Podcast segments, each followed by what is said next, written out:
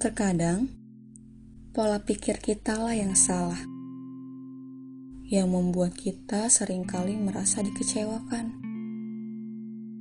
Kita yang enggak meminta tolong kepada orang lain, tapi akhirnya membuat kita berpikir bahwa tak seorang pun peduli. Memang, memang seorang harus peka satu dengan yang lain. Tapi bukankah kita harus terlebih dahulu mau terbuka?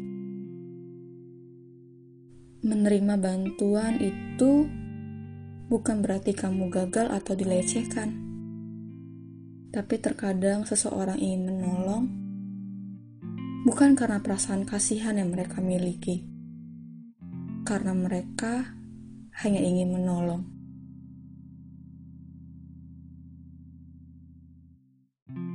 Tapi apakah kamu sadar akan hal ini?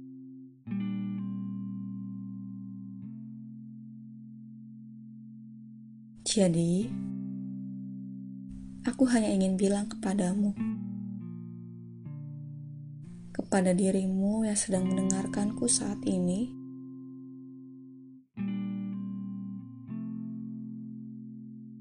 jangan pernah mau bergumul sendirian.